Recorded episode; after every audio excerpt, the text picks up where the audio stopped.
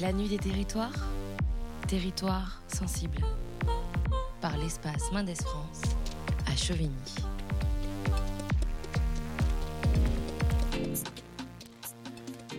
C'était Johan, Papa Constantino, un morceau à prendre au premier degré, tout comme le nom de son exposition, euh, que vous pourrez retrouver au Confort Moderne à l'occasion de ce prochain week-end de rentrée. Dans cette euh, troisième partie, euh, avec Justine Sassonia, nous allons nous intéresser à ce que veut dire habiter. En effet, François, la définition la plus commune du verbe habiter pourrait être résider, loger, demeurer. Mais au-delà de cette définition strictement fonctionnelle, habiter, c'est surtout avoir son domicile quelque part, y résider de manière relativement permanente, bref, y vivre. On peut alors dire qu'habiter ne se résume pas seulement à dormir, manger et travailler quelque part. Ben non, François.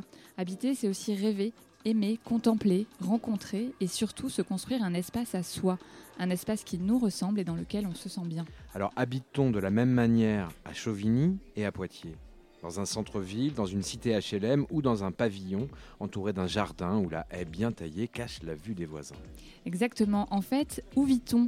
Comment vit-on? Et avec qui? Quels sont nos liens à notre ville, à notre quartier, à notre foyer? Quelles sont nos habitudes? Qu'aimons-nous particulièrement dans notre environnement immédiat? Si le chez-soi nous renvoie sans doute à ce que nous sommes, il n'en reste pas moins le reflet des profondes inégalités qui traversent notre société. Et les derniers confinements nous l'ont bien rappelé, nous n'avons pas accès aux mêmes conditions de vie. Et malgré cela, nous sommes toutes et tous attachés à notre chez-nous et au refuge qu'il représente. Habiter quelque part, qu'est-ce que cela signifie? Pour répondre à cette question, Justine, vous recevez Cyrielle Potin, architecte à l'agence Roche et associé à Poitiers. La nuit des territoires de l'espace Mendes France à Chauvigny. Bonsoir Cyrielle Potin. Bonsoir Justine. Bienvenue dans la nuit des territoires.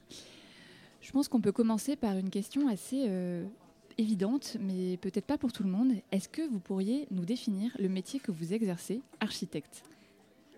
Alors voilà, je suis architecte. L'architecture, en fait, touche essentiellement au cadre de vie. Mon métier, c'est euh, travailler déjà en équipe avec euh, une multitude d'intervenants et concevoir en fait des espaces, des édifices euh, pour justement permettre à chacun d'avoir un cadre de vie approprié à ses souhaits, à sa volonté. Donc c'est voilà tout, se réalise dans le respect de règles de construction, de concepts, esthétiques tout y en intégrant en fait des aspects sociaux, environnementaux, fonctionnels, financiers, euh, quelle que soit en fait la taille, la fonction du projet. On va travailler à la fois euh, pour euh, des entités publiques pour apporter en fait un certain nombre de services publics auprès des administrés, mais on va aussi travailler à l'échelle du territoire, à l'échelle des particuliers, donc travailler sur de la maison individuelle, travailler sur des petites extensions et des micro, des micro interventions. Voilà, donc euh, l'architecte, en fait, il est, un petit peu le concepteur, le chef d'orchestre, de l'acte de construire pour travailler à différentes échelles de projet. On va donc, comme je disais tout à l'heure, travailler à l'échelle du territoire, à l'échelle des quartiers, de la ville, euh, de l'îlot urbain. C'est ce qui regroupe en fait différents, euh, différents espaces à l'intérieur d'une ville. on va travailler aussi à l'échelle du bâtiment et de l'aménagement intérieur. aussi, ça fait partie de, de nos différentes cordes qu'on pourrait avoir à notre arc. Voilà, donc on va travailler du plus petit au plus grand, du plus grand au plus petit, toujours en relation avec le paysage et le cadre de vie et, l'espace. Donc ça comprend un petit peu euh, tout, tout, ce qui concerne euh, la vie euh, des habitants? Tout à fait. Et lorsque vous construisez un bâtiment, un logement par exemple, à quels besoins ou exigences doivent-ils répondre? Un bâtiment, à l'heure actuelle, doit répondre à beaucoup de, normes. Notre métier a beaucoup évolué euh, dernièrement et donc il faut qu'il puisse répondre à différentes caractéristiques. On va travailler euh, sur euh, le confort. Il y a différents types de confort. On a des conforts acoustiques, du confort thermique, le confort... on va voir le confort visuel aussi, l'intégration d'un bâtiment dans un paysage et il faut qu'il soit propre en fait à la destination et au, aux besoins de l'habitant en lui-même, mais aussi de la population qui l'entoure et de la société qui, l'entoure. Euh, et, par exemple, quand vous vous lancez dans un nouveau projet de logement, euh, j'imagine qu'il y a des, demandes particulières, des, attentes des habitants, mais est-ce qu'il y a aussi des normes ou des règlements auxquels vous devez vous, euh, vous soumettre en tant qu'architecte? Qu'est-ce qui guide finalement le fait de construire un habitat, un logement? Alors en fait, euh, il faut savoir qu'on est contraint euh, de suivre une réglementation qui, comme je disais tout à l'heure, de plus en plus drastique avec les années. Donc en fait, d'abord, on a euh, les contraintes urbanistiques. On va travailler à l'échelle du territoire. On est soumis à une réglementation territoriale qui est souvent établi avec le, PLU, le plan local d'urbanisme. C'est ce qui nous donne euh, toutes nos règles d'implantation par rapport au bâtiment. Ça va nous dire, voilà, on a une parcelle, il faut qu'on construise comme ça par rapport au terrain d'à côté, par rapport à la voie, il faut qu'on se raccorde de telle façon par rapport au réseau, qu'on ait les façades orientées comme si, telle hauteur de bâtiment. Voilà, ça, va nous donner les grandes lignes euh, comment dire, la, capacité de ce qu'on peut faire à l'intérieur d'une parcelle. Donc ça, c'est le préalable. Ensuite, après, on va avoir euh, des contraintes qui vont être des contraintes constructives. On ne peut pas construire partout de la même façon parce que le terrain euh, nécessite euh, tel ou tel type de construction ou système constructif. Donc voilà, on va s'adapter aussi à ça, au contexte économique local et par rapport aussi au, budget du client. On va nous donner un budget, un programme avec des souhaits. Et là, il va falloir qu'on s'y, euh, attelle. Et on a aussi la réglementation thermique euh, à laquelle il faut qu'on se, raccroche. Donc euh, là, on va faire des études qui vont aller dans ce sens-là et faire en sorte que le bâtiment rentre, rentre dans ce cadre-là. On a beaucoup d'autres contraintes euh, réglementaires. Après, euh, malgré ces contraintes, on a aussi euh, l'aspect esthétique du projet qui va rentrer en considération. Et là, c'est là où notre rôle en fait est important. Il faut qu'on réussisse à avoir un projet qui soit beau et fonctionnel et qui respecte l'ensemble des, réglementations qui sont en, rigueur. Et qui, qui, conviennent aux, futurs habitants. de ces, de, de, ces, de ces immeubles. Voilà, un bon projet, c'est un projet qui fonctionne et qui convient aux habitants dans la façon de, de le vivre au quotidien un projet réussi, c'est un projet euh, qui, qui vit dans le temps. On va peut-être revenir sur, des, sur la définition de certains, de certains termes pardon, qu'on entend mais dont on ne connaît pas forcément la signification et peut-être à la manière dont on, construit un, immeuble de logement par exemple. Qui décide de construire un immeuble? Alors, un immeuble de logement, euh, il y a différents types euh, de maîtres d'ouvrage. En fait, on a un client qu'on appelle le maître de l'ouvrage. C'est lui qui maîtrise l'ouvrage fini, donc le, bâtiment. Euh, donc ça va être soit une entité publique, soit une collectivité, soit euh, un promoteur privé euh, qui, peut, voilà, qui peut être à l'initiative de ce projet-là. Et ensuite, nous, on va monter une équipe de maîtrise d'œuvre dans laquelle en fait euh, l'architecte est mandataire, donc c'est lui qui, est le chef d'orchestre de cette équipe. Et donc euh, dans cette équipe, on va avoir différents intervenants qui sont des spécialistes. Hein, euh, clairement, nous sommes des généralistes. C'est un peu comme le médecin généraliste. On va le voir quand on a besoin de quelque chose, et si vraiment c'est trop spécifique, on s'équipe hein, voilà, de, spécialistes. Donc là, on va travailler avec des bureaux d'études, des bureaux d'études spécialisés qui vont être euh, des bureaux d'études de structure, des bureaux d'études de fluide, justement pour nous aider à rentrer en fait dans, euh, dans toutes ces contraintes réglementaires et y répondre au plus juste. Voilà, on va avoir des paysagistes, on va avoir des, décorateurs, on va avoir euh, des acousticiens. voilà, ça peut être vraiment très très varié en fonction du type de projet auquel on répond. Très bien. Donc ça veut dire que finalement l'architecture, c'est l'affaire de plusieurs personnes et pas seulement de l'architecte et que c'est un travail d'équipe. C'est un travail d'équipe tout à fait et qui, qui réunit pas que euh, le client et l'architecte et son équipe, qui va aussi euh, travailler euh, avec, on va avoir des services instructeurs hein, qu'il va falloir aller voir, des architectes du bâtiment de France, on va intervenir avec une multitude d'intervenants qui ne sont pas forcément liés, liés à la... Directement au projet. À la, voilà, au projet de construction lui-même et qui interviennent et qui vont donner leur avis et qui vont intervenir dedans. Donc malgré les souhaits du client et les réglementations en, vigueur, on a encore toute une multitude d'interlocuteurs euh, avec lesquels on travaille en, collaboration. Cyrielle, François, je vous, je vous propose de partir maintenant direction les couronneries. Oui, les couronneries qu'on appelle aussi les courreaux ou la ZUP. Euh, on y va, place de Provence ou euh, place de Coimbra le dimanche ou le mercredi matin également, jour de marché. Au milieu des tours, on trouve encore euh, des produits du coin. Hein. La dernière ferme n'est d'ailleurs pas si loin, seulement 500 mètres peut-être. On trouve de tout aux couronneries, hein. toutes sortes de services, de commerces, qu'ils soient secrets ou exotiques, à l'ancienne ou plutôt street, cheap, wesh, administratif, policiers, sportifs, ludiques, aérés et si bien orientés, posés comme ça au bord des crêtes plein sud.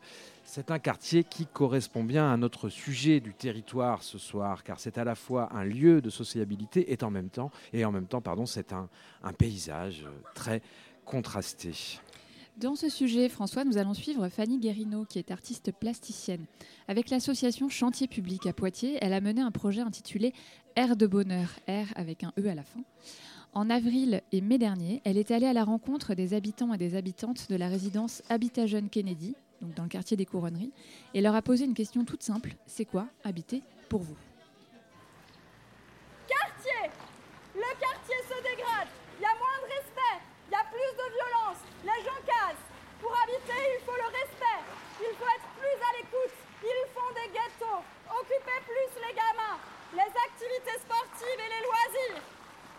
Habiter dans une maison, être bien, c'est le bordel Ils viennent faire des travaux chez nous depuis plus de dix ans, sous l'amiante. Et qui donne sous sa merde Bon, Fanny va arriver, c'était en train de se préparer, je crois. Fanny Coucou. Du coup, là aujourd'hui, alors, euh, Émeric et Salomé, c'est l'équipe euh, d'étudiants qui m'accompagnent stagiaires à chantier public. Là, comme on compte les heures, on en est à 15 heures euh, de collecte aujourd'hui, de présence euh, ici à Kennedy et dans les alentours, autour du bâtiment en fait, principalement. Euh, mon intervention dans le cadre de Barangay, qui est un cycle d'événements euh, organisés autour du projet de destruction de cette tour Kennedy. Donc c'est un projet en partenariat avec Habitat Jeune Kennedy. Euh, et donc euh, la question que je pose, c'est quoi habiter pour vous, rentre dans un cycle de questions que je pose depuis 2013 avec euh, ce même outillage. Les 11 questions qui ont été posées euh, jusqu'à aujourd'hui sont bonheur, culture, rêve.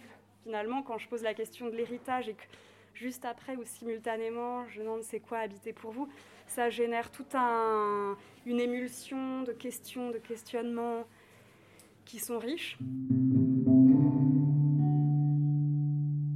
Je suis une artiste invitée euh, ici à Habitat Jeune Kennedy et je pose la question suivante, c'est quoi habiter pour vous? Bah moi, comme dit habiter, c'était les voisins, euh, Ouais, les ouais. habitants. Ouais, il y a du monde quoi. C'est ça qui est bien. Oui. Plus il y a de monde, plus il y a de- c'est d'événements, plus il y a de d'ambiance. Mm. Je sais pas, ranger ses habits dans sa maison, je sais pas. Pour dormir, enfin faire tout dans sa maison, en toute tranquillité. Et pas dehors, tu vois, parce qu'il y a trop de gens et tout. Oui, oui, t'isoler. Ouais, voilà. Rester chez toi avec une télé, un truc comme ça. Des trucs qui peuvent t'aider à pas t'ennuyer. être dans ta bulle Ouais, aussi. voilà. Tous les échanges qui ont, qui ont eu lieu depuis le début de la collecte, que j'ai mis dans la boîte, qui vont être déclamés euh, publiquement. Là où tu vis au quotidien, là où tu habites, tu payes le loyer, tu peux recevoir tes amis pour ne pas être à la rue.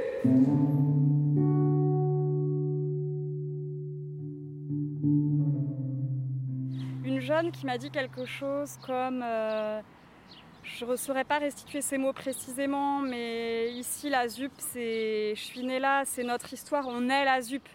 Il y a vraiment une culture bien spécifique à ce quartier. Et elle l'a dit d'une manière assez touchante. Elle l'a dit, moi j'ai passé mon enfance ici, aujourd'hui, voilà, c'est ça fait partie d'elle en fait. Ça va, il y a le marché, il y a la poste, voilà quoi. On va dire, moi je considère là comme le centre-ville parce que je peux trouver tout là. C'est votre Donc euh, ouais, c'est ça, c'est ça. Le quartier, entre paisible et actif, avoir des activités. Je trouve qu'il manque, il, il manque un peu d'activité, comme tu l'as dit. Ils ont des frais pour aider les jeunes, pour le quartier, les jeunes du quartier. Mais nous, on n'a rien, on n'a pas d'activité. Regardez par exemple Donc- cet enfant, il collectionne des bâtons. Des bâtons. Moi, si je déménage, je resterai ici. Qu'est-ce que vous aimez ici? Bah, tout, je sais pas, les autres habitants. euh, Aussi les places, enfin ça va, c'est bien, c'est beau. C'est pas, après c'est pas le best euh, de le best, mais c'est bien quand même, c'est beau. Euh, habiter dans ce quartier, c'est un peu habiter euh, avec d'autres personnes, euh, co- enfin euh, cohabiter, quoi, euh, les connaître, euh, se faire des amis et tout ça, quoi, et être en même temps protégé. C'est important pour vous d'être protégé. Oui. Bah, vous vous sentez protégé Non. Oui, un tout petit Non peu quand même. Non, bah, avec les personnes, on va dire, il y a beaucoup de personnes un peu mal intentionnées, on va dire. C'est pas. Et donc comment vous faites dans ces cas-là? Bah, euh, on apprend à se défendre.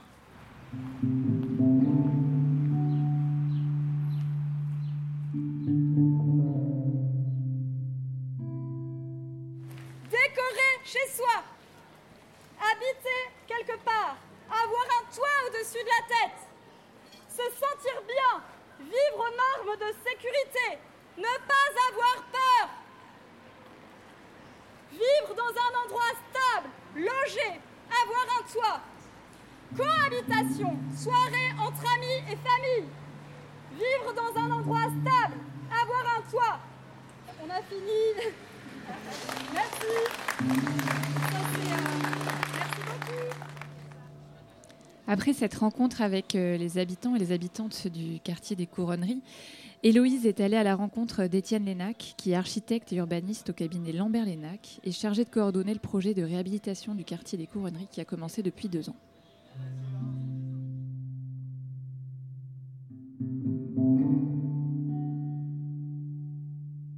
Nous, on avait un regard un peu euh, distant, euh, mais au coup d'œil général, si vous voulez, on trouvait que le quartier était plutôt euh, en bon état, avec toutes les qualités urbaines, au fond, d'un quartier intéressant. C'est-à-dire, il y a des commerces, une grande place au cœur, des transports en commun, vous êtes au centre-ville ou à la gare en quelques minutes, des logements vraiment de très grande qualité, traversants, bien vitrés, avec des balcons, un, un modèle d'habitat euh, très attractif.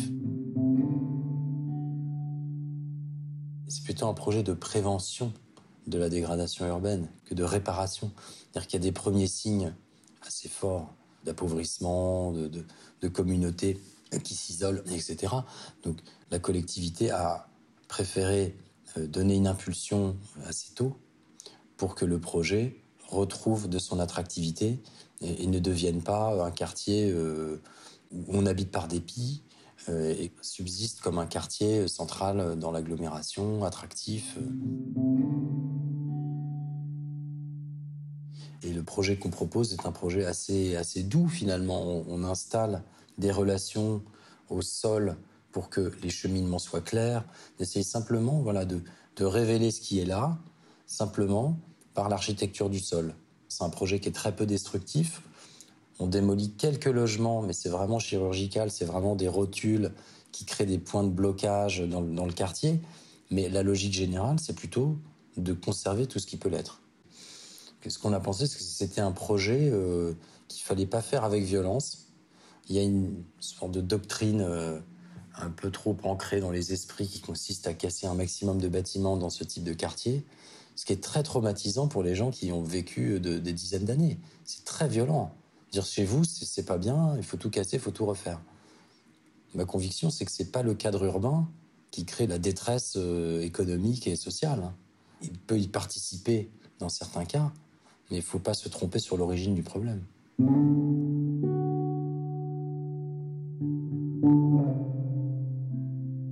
Nous, on met en réseau les équipements publics qui existent, au fond, et ils sont nombreux. Il y a un lycée, il y a des écoles, il y a des équipements socio-économiques tout à fait euh, qui fonctionnent très bien. Et en accord avec la collectivité, on trouve les conditions d'installation de nouveaux programmes. Et ça, le Grand Poitiers est très volontaire dans cette direction, puisqu'il y a un équipement d'enseignement supérieur qui est l'ESI, l'École européenne supérieure de l'image, qui va trouver son antenne sur ce quartier des couronneries. Donc ça, c'est quand même une décision très forte de diversification et de, volonté d'amener euh, tous les publics dans ce quartier. Il y a aussi un projet de reconstruction du foyer de jeunes travailleurs, résidence habitat jeunes, sur un modèle euh, plus compact, euh, un peu différent de celui qui existe aujourd'hui. Et ça, c'est un projet qui a été lancé. Et des programmes culturels donc, euh, qui sont pas encore totalement confirmés, mais une nouvelle maison des associations, la reconstruction du carré bleu. Voilà. Donc vraiment une volonté très claire de consolider la centralité de ce quartier à l'appui d'équipements qui ne sont pas des équipements de quartier, mais qui sont des équipements de l'agglomération. Les premiers programmes de rénovation urbaine était plutôt dans une logique de diversification plus forte, c'est-à-dire, en gros, on, démolit beaucoup et on équilibre la part de logements collectifs privés et la part de logements sociaux. Il y a une sorte de désamour pour ce modèle de la ville moderne, ce qui fait que les gens préfèrent s'acheter une petite maison plutôt que d'aller s'acheter un appartement avec une vue magnifique sur tout Poitiers. À mon avis, ils ont tort. Mais, mais nous, c'est aussi notre travail que de redorer le blason de ce quartier pour que les gens souhaitent y, venir. Et la deuxième chose, c'est qu'on a, entre-temps, il y a quand même eu cette prise de conscience sur le fait que démolir un bâtiment pour le reconstruire euh, un peu différemment, c'était une catastrophe écologique. C'est-à-dire que l'énergie mise en œuvre pour construire est considérable, ce qui fait que vouloir faire des économies d'énergie en commençant par démolir ce qui existe, c'est une aberration totale.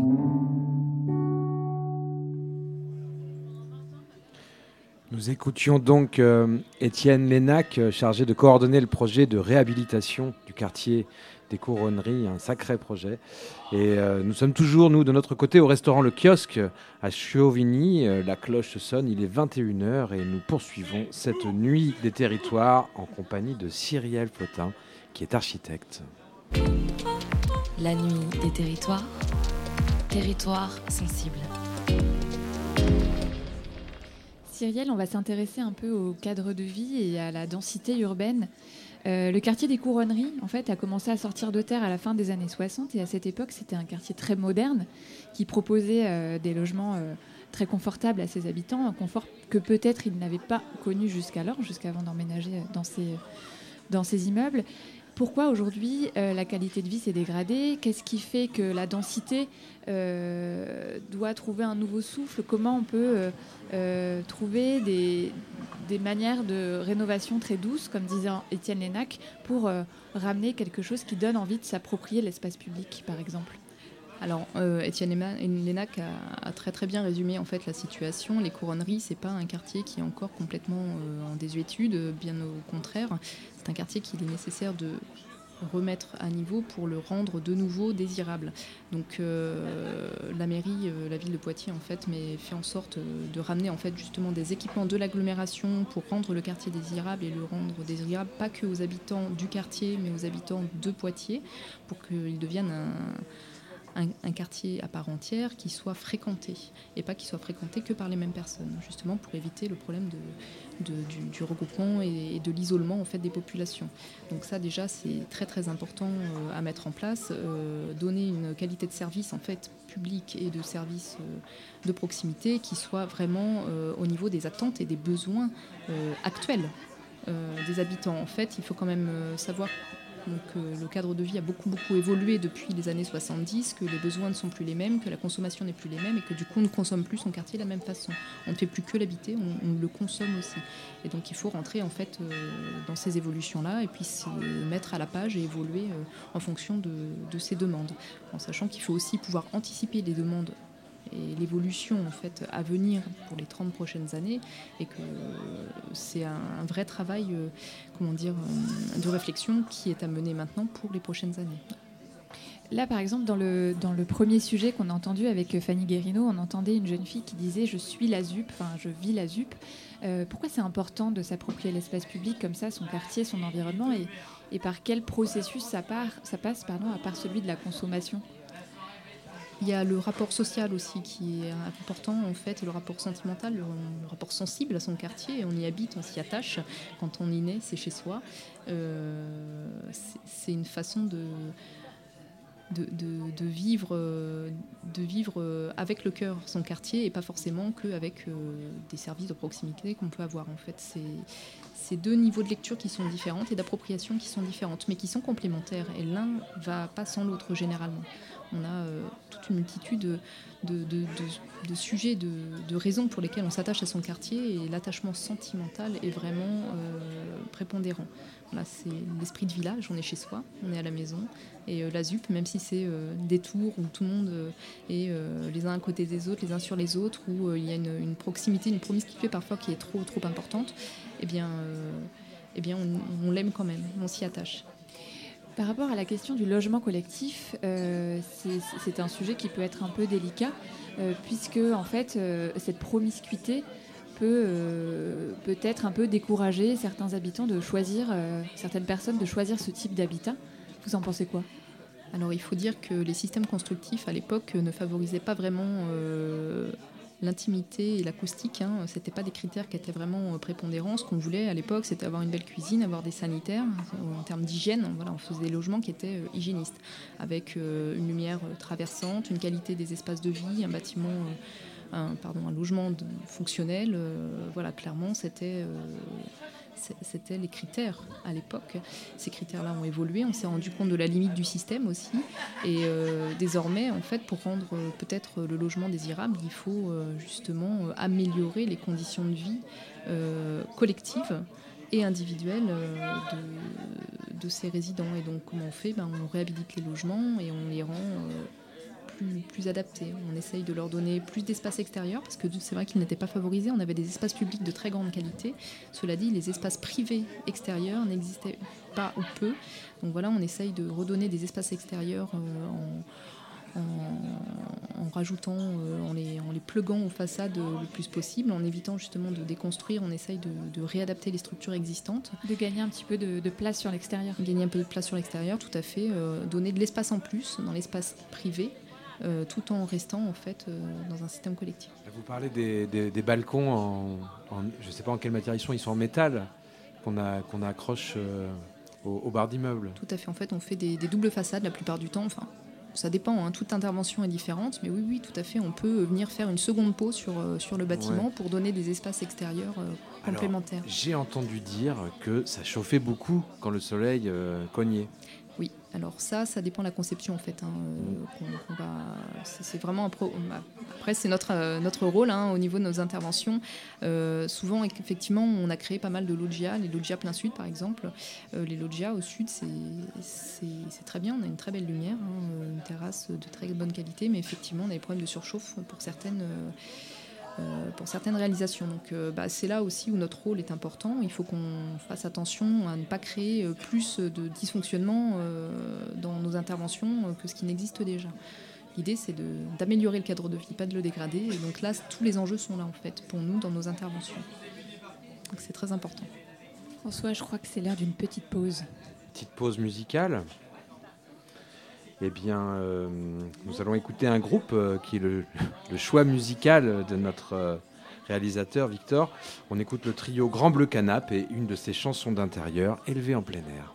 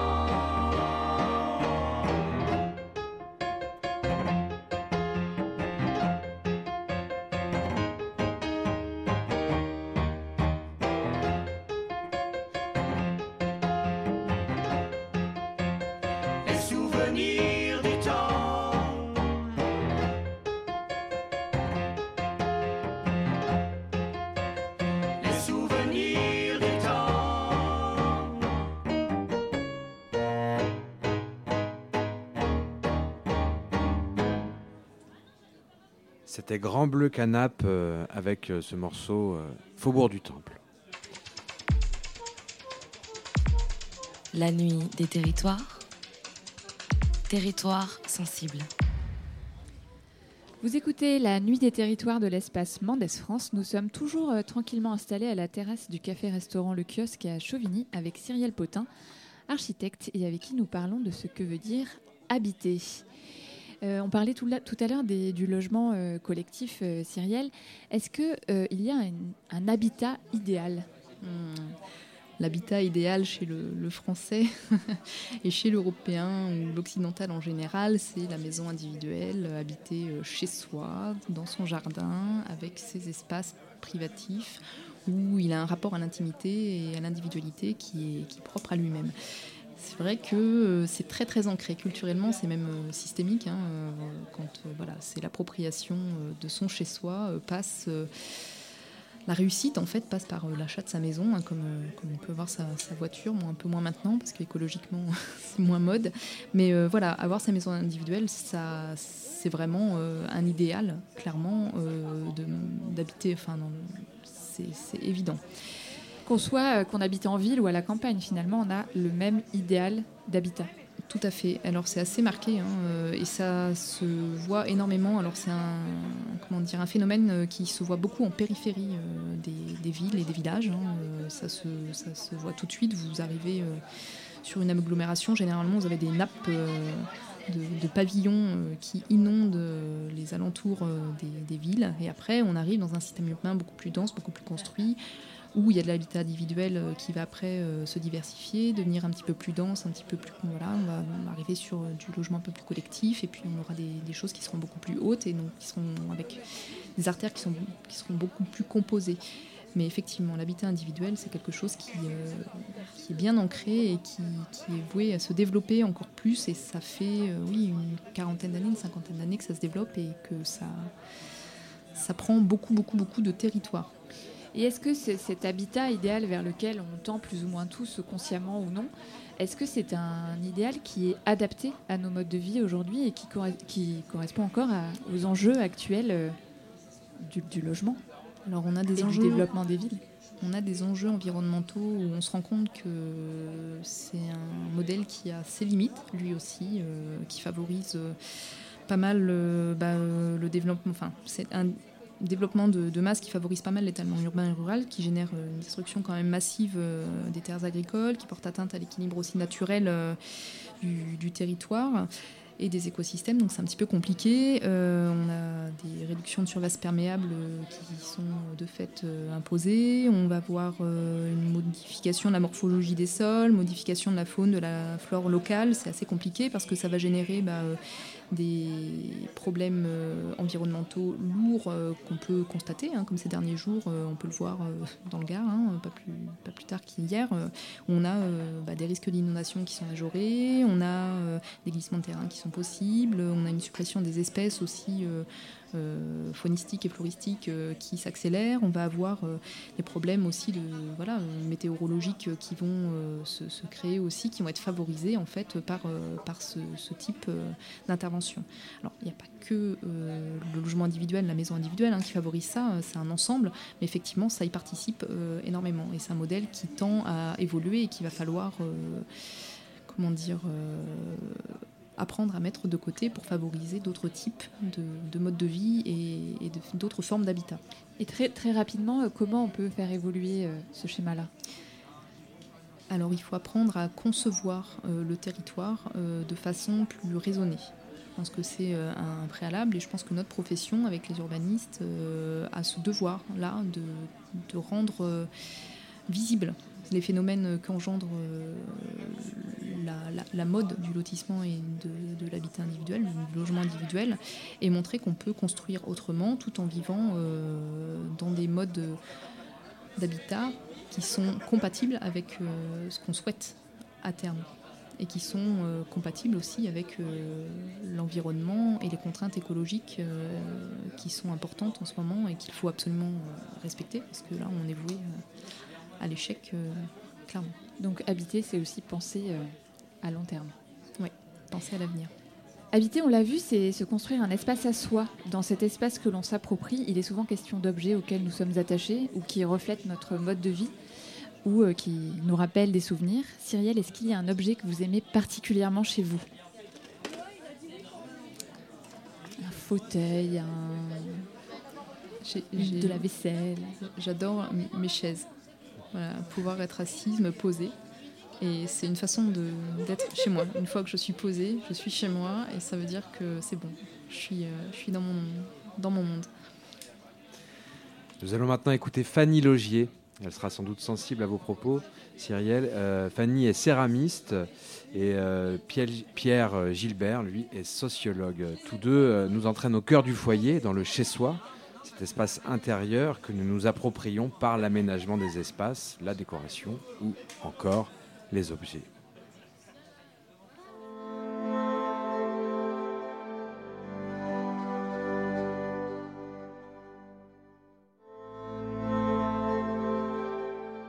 Alors le beau, euh, pour moi, c'est quelque chose qui doit toucher les gens. Le beau, c'est pas forcément euh, l'esthétique finalement. Et euh, j'aime que les pièces euh, touchent les gens, leur, euh, les fassent un peu vibrer, même au quotidien, dans des situations banales. Ouais, pour moi, le beau, c'est une émotion, oui.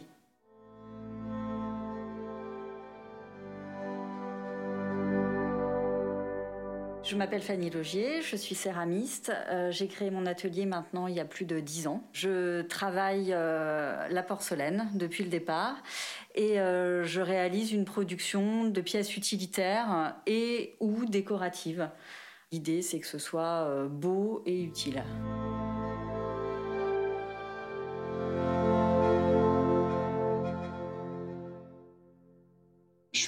Pierre Gilbert, je suis sociologue à l'Université Paris 8, donc j'enseigne au département de sciences politiques et puis mes travaux de recherche portent sur la sociologie des classes populaires notamment. Et donc je me suis intéressé notamment hein, à la question de la ségrégation raciale, de la ségrégation de classe euh, dans ce cadre-là, mais aussi donc au rôle du logement dans la vie des, classes populaires. Et puis j'ai prolongé un peu cet intérêt pour la question du logement dans un post-doctorat qui portait sur la question du genre et la division du travail domestique et ses variations selon les classes sociales. Y a en fait une transformation un peu des goûts et la valorisation d'un goût moderne qui est largement en fait nourri par à la fois les grandes enseignes d'ameublement, etc., et de décoration, mais aussi par certaines émissions qui sont très populaires à l'époque et qui se développent à partir du début des années 2000, et en particulier l'émission de Valérie Damido. Euh, des échos. Euh, et, donc il y a une forme de construction en fait d'un goût moderne euh, qui reste populaire, mais qui reste quand même moderne et qui s'oppose en particulier aux générations plus anciennes et qui va euh, être particulièrement porté par les femmes et qui va aussi euh, se déployer d'une manière un peu épidémique euh, par les visites, les réceptions qu'on a chez les unes et chez les autres, et où on va s'inspirer aussi un peu des goûts, des formes d'aménagement qui sont produites dans les logements de, l'entourage, pour bah, ne, pas avoir le, sentiment d'être euh, délaissé, d'être délaissé de ce, processus de transformation sociale, qui est en fait aussi un, processus qui est souvent lié à des formes de petite promotion sociale pour des femmes dans cet espace qui acquièrent une forme de respectabilité par leur travail, etc., mais aussi par la, manière dont elles aménagent le logement.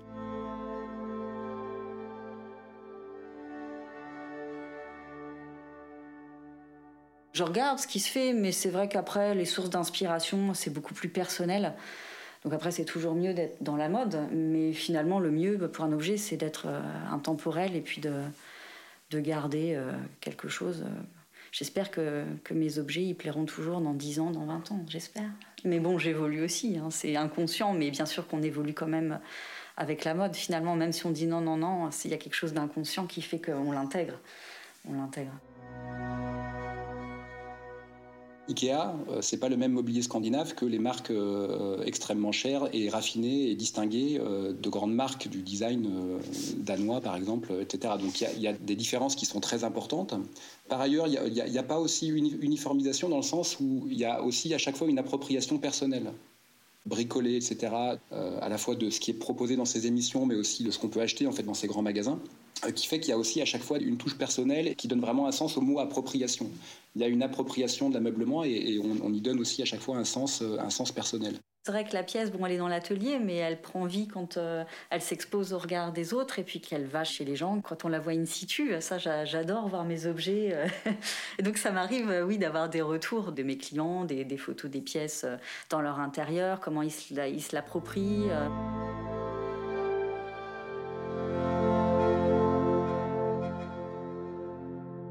Il y a certaines fractions des classes supérieures ou de la bourgeoisie qui font ce travail de réappropriation en fait du patrimoine. Et c'est notamment le cas de ce qu'on appelle les gentrifieurs, euh, qui valorisent beaucoup la mixité sociale, qui valorisent beaucoup le patrimoine euh, populaire en fait du quartier dans lequel elles s'installent souvent, et qui peuvent se réapproprier ces, euh, objets qui ont à un moment donné été considérés comme ringards par ce même groupe social, mais à, à un moment différent de l'histoire. Ça peut être aussi de valoriser des origines populaires qu'on peut avoir soi-même, mais aussi de se distinguer d'un goût qu'on peut juger nouveau riche, qui valorise forcément le neuf, etc. Donc il y a aussi, euh, en en lien aussi avec l'idée de réutiliser des objets qui existent déjà et avec un rapport à l'écologie, à l'environnement, qui peut être aussi euh, politiquement enfin, très différent. Mon appréhension de l'objet, c'est vrai que chez les céramistes, il y a quand même toujours euh, un côté utilitaire. Mais en fait, je l'envisage plutôt comme un prétexte pour, euh, pour développer des volumes et, euh, et parler de ce dont j'ai envie de parler. Mais c'est pas une finalité, en fait. C'est juste un prétexte. Euh, je fais des coupes. Si on peut s'en servir, tant mieux. Mais il y en a plein dont on ne peut pas se servir. Alors ça interpelle un peu les gens parce qu'on me demande toujours mais qu'est-ce qu'on peut faire? Qu'est-ce qu'on peut mettre dedans? Ben, Des fois, rien en fait. C'est juste un, un contenant. mais euh, c'est aussi peut-être une sculpture finalement. Euh, on- ne sait pas. C'est un peu le Graal pour, pour les objets. C'est qu'après, on a vraiment un langage et qu'on arrive à, à, à cheminer autour de ce langage et puis du coup d'avoir son- oui, une espèce d'intemporalité. Ça, c'est formidable.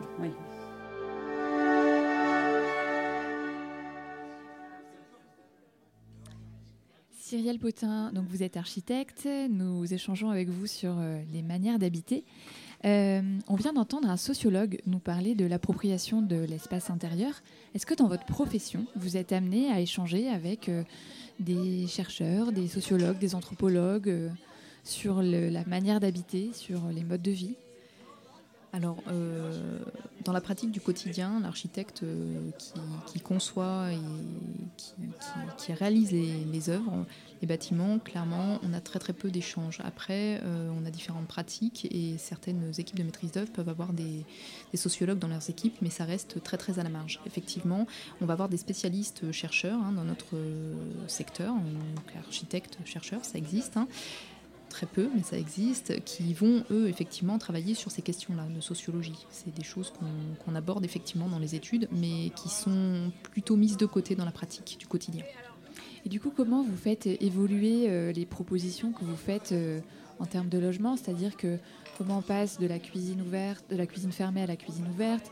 Comment on passe euh, d'espaces comme ça très très décloisonnés? Est-ce que c'est une mode? Euh, Est-ce que ça- ça vient d'observation, de demande En fait, on voit les modes de vie évoluer et on a des maîtres d'ouvrage, donc nos clients, qui, eux, euh, voient évoluer les modes de vie de leurs euh, utilisateurs, des habitants, et qui ont des demandes, eux, spécifiques par rapport à ça. Donc, en fait, on répond à leurs demandes et au fur et à mesure, on prend des habitudes de, conception qui, évoluent avec le temps, effectivement, et qui viennent euh, à changer en fonction des années. Donc effectivement, cuisine, euh, cuisine ouverte, cuisine fermée, avoir des espaces de vie extérieurs, type terrasse, balcon, euh, plus ou moins euh, conséquents. Voilà, ça, ça va être, ça va faire partie des, choses qui vont évoluer effectivement dans le temps et sur lesquelles on va intervenir. Par contre, effectivement, il y a un effet de mode, je pense, qui se, qui se crée et c'est pour ça qu'il faut que nous, on puisse rendre nos nos logements modulables et adaptables dans le temps pour justement permettre cette évolutivité-là. On a entendu euh, Fanny Logier parler du rapport à l'objet, notamment, et, euh, et Pierre Gilbert à la décoration. Vous, vous pensez des espaces, votre, pro- votre profession est faite pour penser des espaces, des circulations.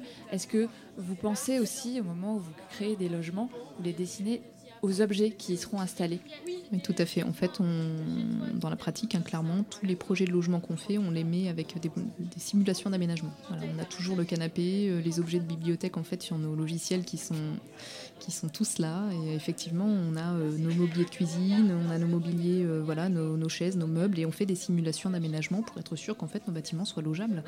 sans ça, on se rend compte des fois, on a beau avoir les surfaces qui vont bien, mais les espaces sont pas configuré pour, euh, pour être euh, vécu. Et donc ça peut pas fonctionner. Donc effectivement, on fait des simulations systématiques et tant que les simulations ne fonctionnent pas, généralement, on, révise nos projets. Ça peut être long. Est-ce que ça vous est arrivé euh, de constater qu'un projet que vous aviez pensé être habité de telle manière, finalement, avait été totalement investi différemment par les personnes? Oui, tout à fait. En fait, euh, je pense que ça arrive dans 100% de nos projets, où effectivement on fait des projets de simulation, on les met euh, voilà, en application, on construit nos bâtiments, euh, les utilisateurs rentrent à l'intérieur, alors que ce soit un habitant pour une maison, ou que ce soit un médecin dans un cabinet médical, ou que ce soit voilà, n'importe quel utilisateur ou habitant, effectivement, on se retrouve avec un bâtiment qui évolue assez rapidement et qui n'est pas forcément conforme à ce qu'on avait prévu et c'est là toute la, contrainte en fait et les enjeux de notre métier, c'est qu'il faut qu'on puisse permettre à notre bâtiment, même si on l'a prévu de telle manière, il faut qu'il puisse évoluer d'une autre manière. Donc il faut vraiment tout prévoir. Quoi. Euh, tout de suite, une petite pause musicale avec un groupe très local puisqu'ils nous viennent de Chauvigny. Il s'agit de Miguel à la contrebasse et de Bonze à la guitare chant. On écoute The Moon Killers.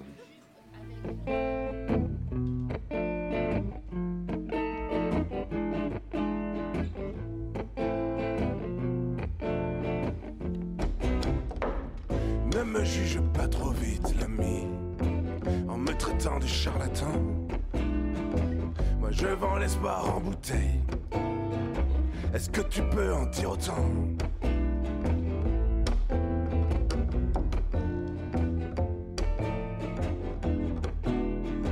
La vie est sacrément injuste. Pourquoi les noirs, pourquoi les blancs? Les miséreux au bord des routes les bien lotis, les bien portants. Et même si je n'ai pas le courage changer tout cela vraiment, moi je vends en bouteille espoir. Est-ce que tu peux en dire autant?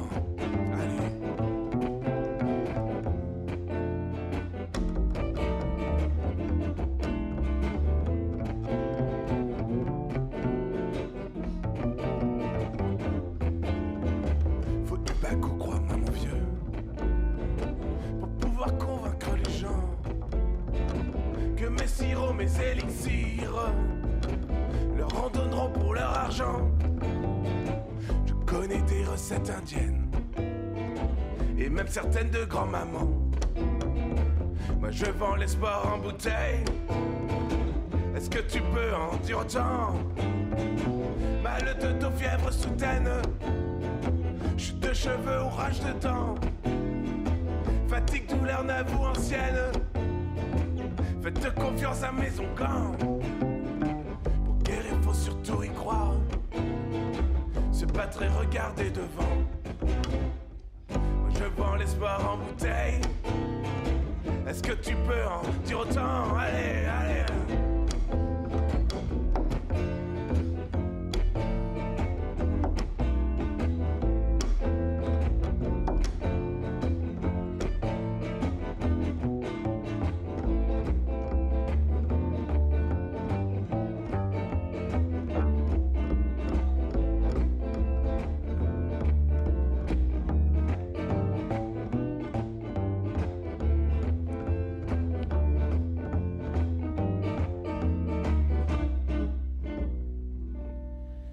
C'était le plus beau des spécimens de sosie de Tom Waits, euh, ici à Chauvigny, avec son groupe The Moon Killers et sa chanson Le roi du boniment.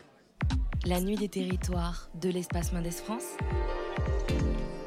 à Chauvigny. Vous êtes toujours dans la nuit des territoires consacrée aux territoires sensibles, une émission de l'espace Mendes France, et nous sommes toujours au café, le, pardon, au café et restaurant Le Kiosque à Chauvigny avec Cyrielle Potin, architecte, pour parler de nos manières d'habiter. Et nous allons maintenant nous intéresser à celles et ceux qui seraient prêts à risquer leur vie pour rester habités à l'endroit qu'ils aiment. car euh, oui, euh, la vie n'est pas toujours un long fleuve tranquille, n'est-ce pas Justine? Non François, pluie, tempête, marée, inondations viennent parfois gonfler les eaux paisibles d'un jour et bouleverser le quotidien des personnes qui habitent en zone à risque.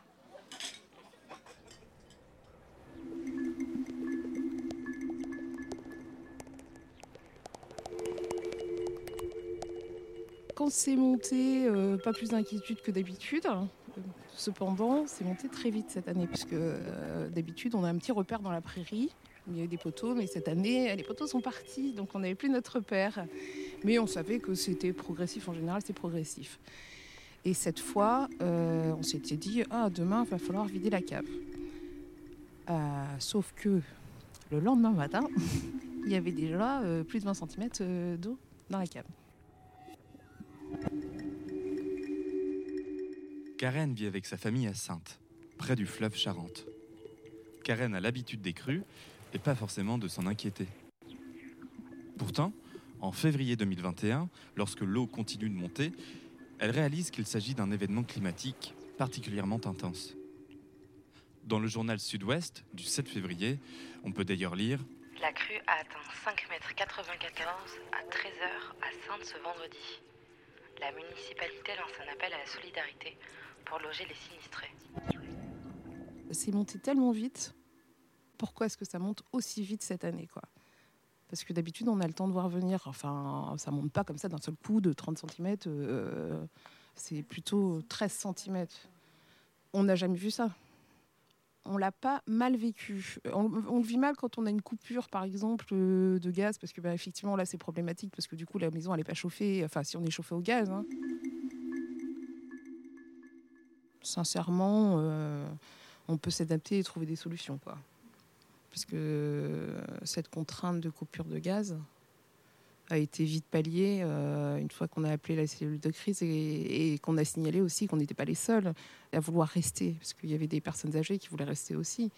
Ils étaient vraiment à la limite, hein. il y avait deux centimètres avant qu'ils aient de l'eau dans leur maison, mais hors de question pour eux de sortir, de partir trop attachés à leur, à leur maison et puis ils ont déjà vécu plusieurs inondations, c'est ce qu'ils nous expliquaient. Oui, ils étaient trop attachés, ils, avaient, ils me disaient, mais nous on a l'habitude, euh, on est toujours resté, pourquoi est-ce qu'on partirait aujourd'hui euh, Voilà, ils sont dans leur confort de vie, euh, ils ont leurs repères et ils n'ont pas envie d'être perturbés par ça. Finalement, ça fait partie de leur quotidien.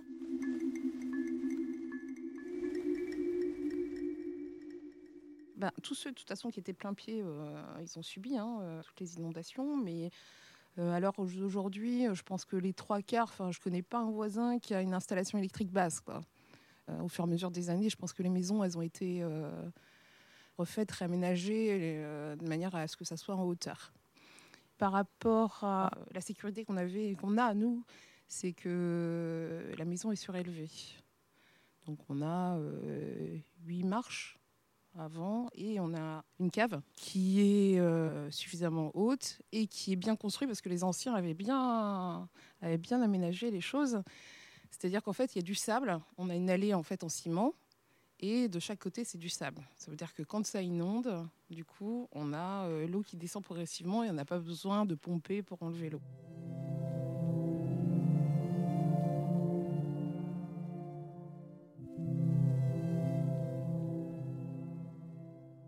Ça n'avait jamais arrivé. Parce que, disons, si mon beau-père a fait cette maison en 1936, et si 20 ans avant ou dans, dans, dans ces environs, il y avait eu euh, une inondation, il ne l'aurait pas fait euh, où qu'elle est là, il l'aurait fait un peu plus haut, quoi.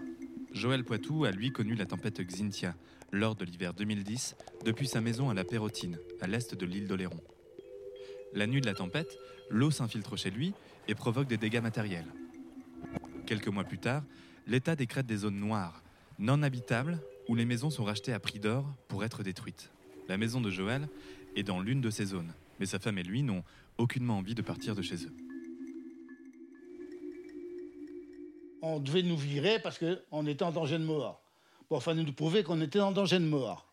Dis disons non que c'est le seul endroit, partout que c'est inondé, que les pompiers ne sont pas intervenus.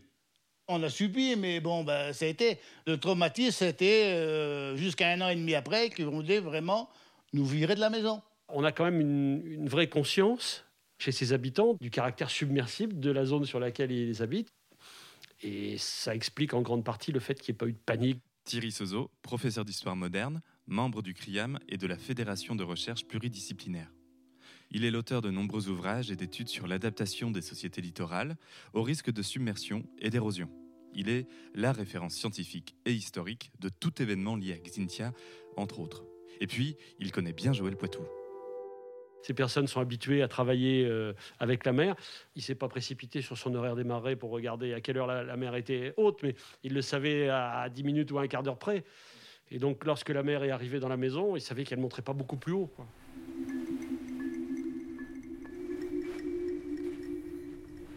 Ce qu'on peut constater euh, historiquement parlant quand on s'intéresse à la tempête Oxynthia, c'est que elle n'est pas un phénomène unique. Elle est certainement un phénomène égalé dans un temps historique pas très ancien. Mais en revanche, ce qui diffère, c'est l'état des équipements, des aménagements collectifs. Je parle de digues, je parle d'écluses, même du chenal d'entrée ici, puisqu'on est à proximité du chenal de la Pérotine, qui lui n'était pas du tout dans la même configuration qu'en 2010. Mais en réalité, il n'y avait pas d'entretien sur ces équipements. Je me suis marié, je suis venu habiter Boyerville. La maison, c'est la maison que mon beau-père a, construite.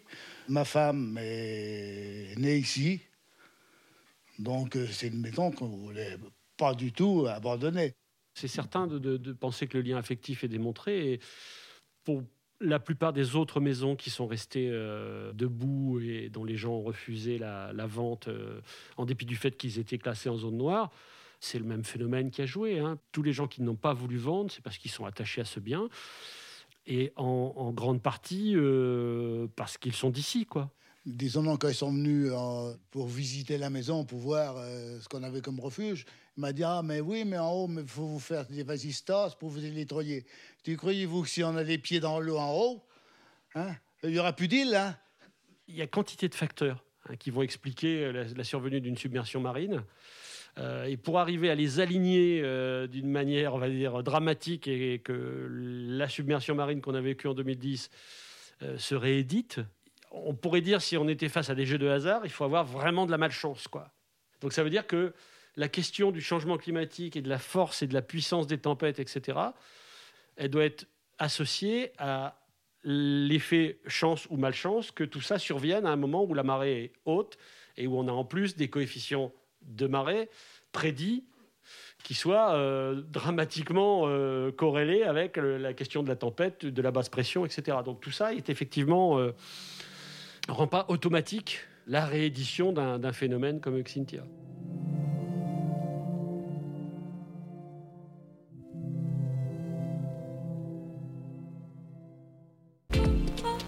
La nuit des territoires, territoire sensible. Nous sommes toujours en direct de Chauvigny avec euh, Cyrielle Potin. Vous êtes architecte. Euh, on vient d'entendre euh, ce sujet sur le fait d'habiter en zone à risque. J'imagine qu'il y a des réglementations assez strictes à respecter lorsque l'on construit en zone à risque.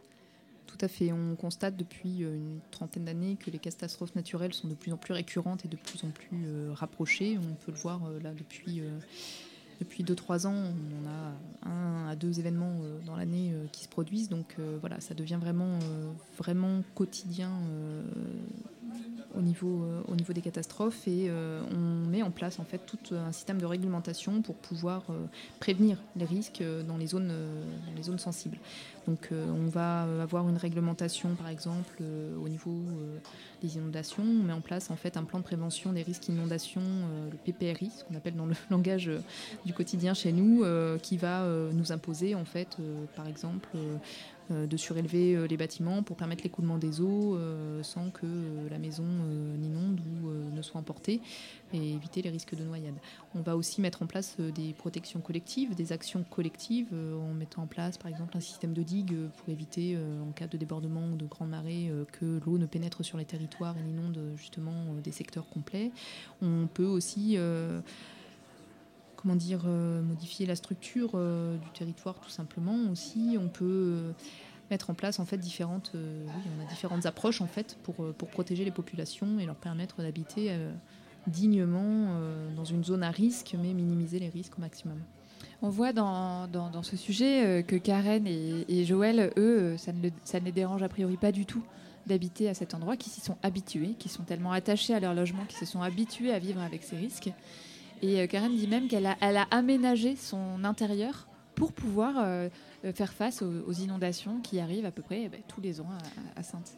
Tout à fait. En fait, la définition euh, du mot euh, habitat, en fait, c'est un milieu géographique, hein, je cite, hein, qui réunit les conditions nécessaires à l'existence de l'espèce animale ou végétale. Là, en fait, c'est une adaptation. Euh, cette habitante, elle a réussi justement à adapter son habitat de façon à ce qu'elle ne soit plus gênée en cas bah, d'inondation dans son quotidien.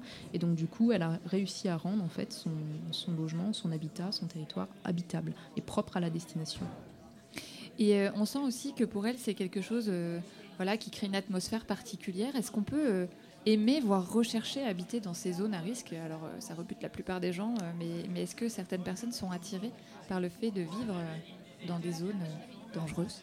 L'envie d'adrénaline, c'est probable. Après, c'est pas euh, quand on recherche en fait euh, comment, dire euh, une qualité de, vie, on recherche une qualité de vie. On ne cherche pas à habiter dans un mode dégradé. Donc voilà, on essaye de rendre l'habitat propre à l'habitation.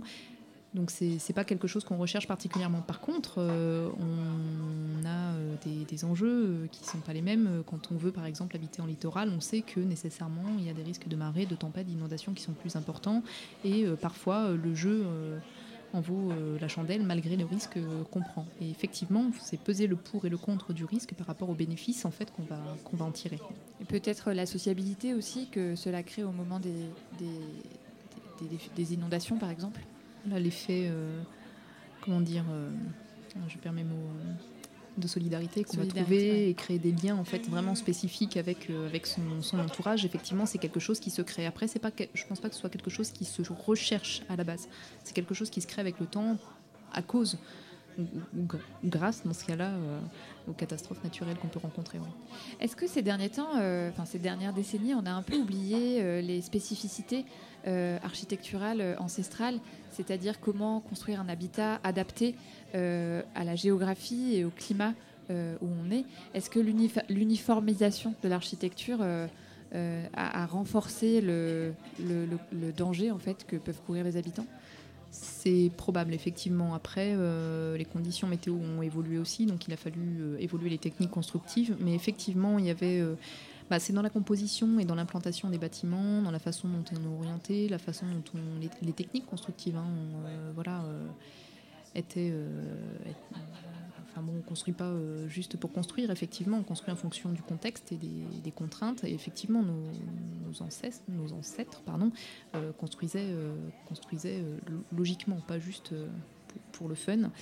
Donc voilà, après effectivement la mondialisation des techniques de construction des matériaux. fait que des matériaux voilà fait que effectivement on a une inadaptation parfois qui rend, euh, qui rend euh, comment dire, euh, le territoire plus, plus sujet justement à ces, à ces problématiques-là. Merci beaucoup Cyrielle de nous avoir éclairé sur, sur nos manières d'habiter. Merci François. Merci Justine. Et pour clore cette émission de la Nuit des Territoires, nous allons maintenant écouter une création sonore de Christophe Havard, une pièce qui s'appelle D'un autre côté du portail. Alors cette pièce, je vais en parler un petit peu, cette pièce est une composition instrumentale, vocale et électro-acoustique, nourrie par des textes, des prises de son ou encore l'utilisation du piano. Elle a été réalisée, cet été au centre de Beauvoir, à côté de Poitiers. Hein. Le centre de Beauvoir, c'est un peu le cousin du Bois de Saint-Pierre, pour ceux qui connaissent, mais pour les petits un lieu de découverte et d'expérimentation qui contribue à l'éveil sensoriel des enfants de moins de 6 ans, qui les sensibilise à l'environnement et développe leur autonomie et leur imaginaire. Outre les salles thématiques, euh, la cuisine pédagogique, le jardin et la basse-cour, entre autres, le centre de Beauvoir est aussi doté d'un instrumentarium et d'installations sonores de plein air, des conditions tout à fait appropriées pour un créateur sonore comme Christophe Havard. Voici d'ailleurs ce qu'il en dit. Je le cite. Durant mes deux journées au château de Beauvoir, ce qui m'a le plus frappé, ça a été la grande attention de l'équipe portée vers les enfants. Elle met tout en œuvre pour que l'imagination, la joie, la découverte et le respect de l'autre soient au rendez-vous. Je retiens notamment l'accueil des petits êtres par les femmes et les hommes, alignés de chaque côté du gros portail grinçant, et qui annoncent que le spectacle va commencer. Il y a une richesse d'approche sensible qui stimule la curiosité des enfants. Je les ai vus cuisiner du pain, nourrir des animaux, jouer sur des instruments résonnants qui sont répartis sur tout le domaine, assister à un envol de pigeons écouter des histoires de princesses.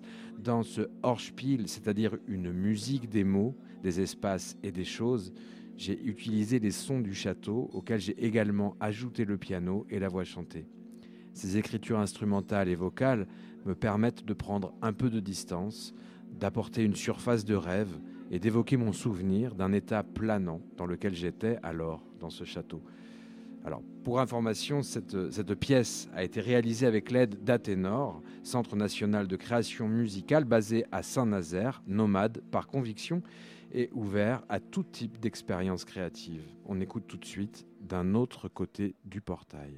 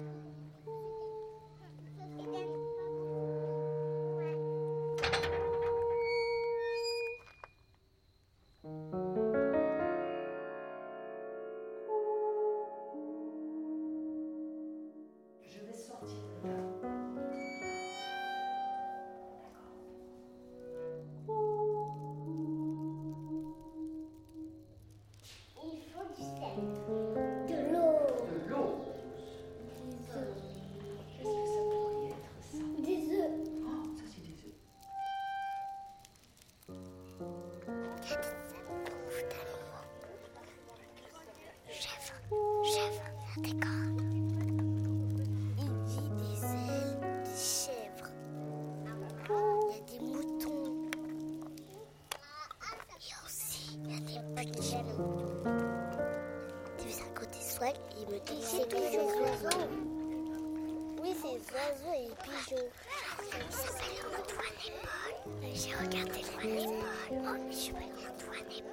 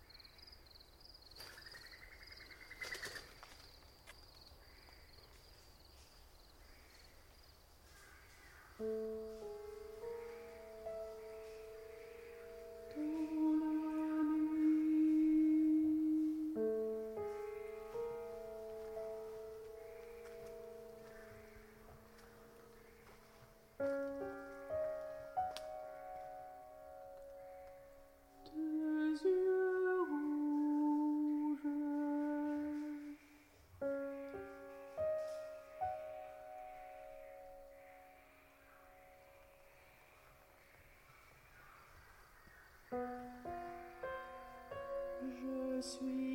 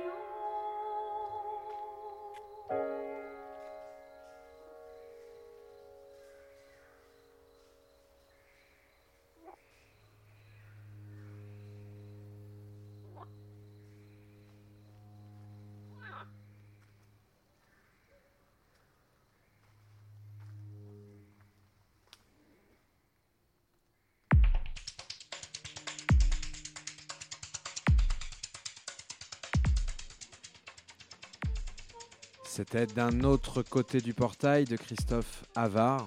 Personnellement, j'y étais. Il est presque 22 heures. C'est l'heure de refermer cette nuit des territoires. L'espace Mendès France remercie chaleureusement le kiosque pour son accueil, la mairie de Chauvigny, la communauté urbaine de Grand Poitiers, la région Nouvelle-Aquitaine, l'université de Poitiers et bien entendu les auditeurs. Merci à tous pour votre attention et bonne fin de soirée.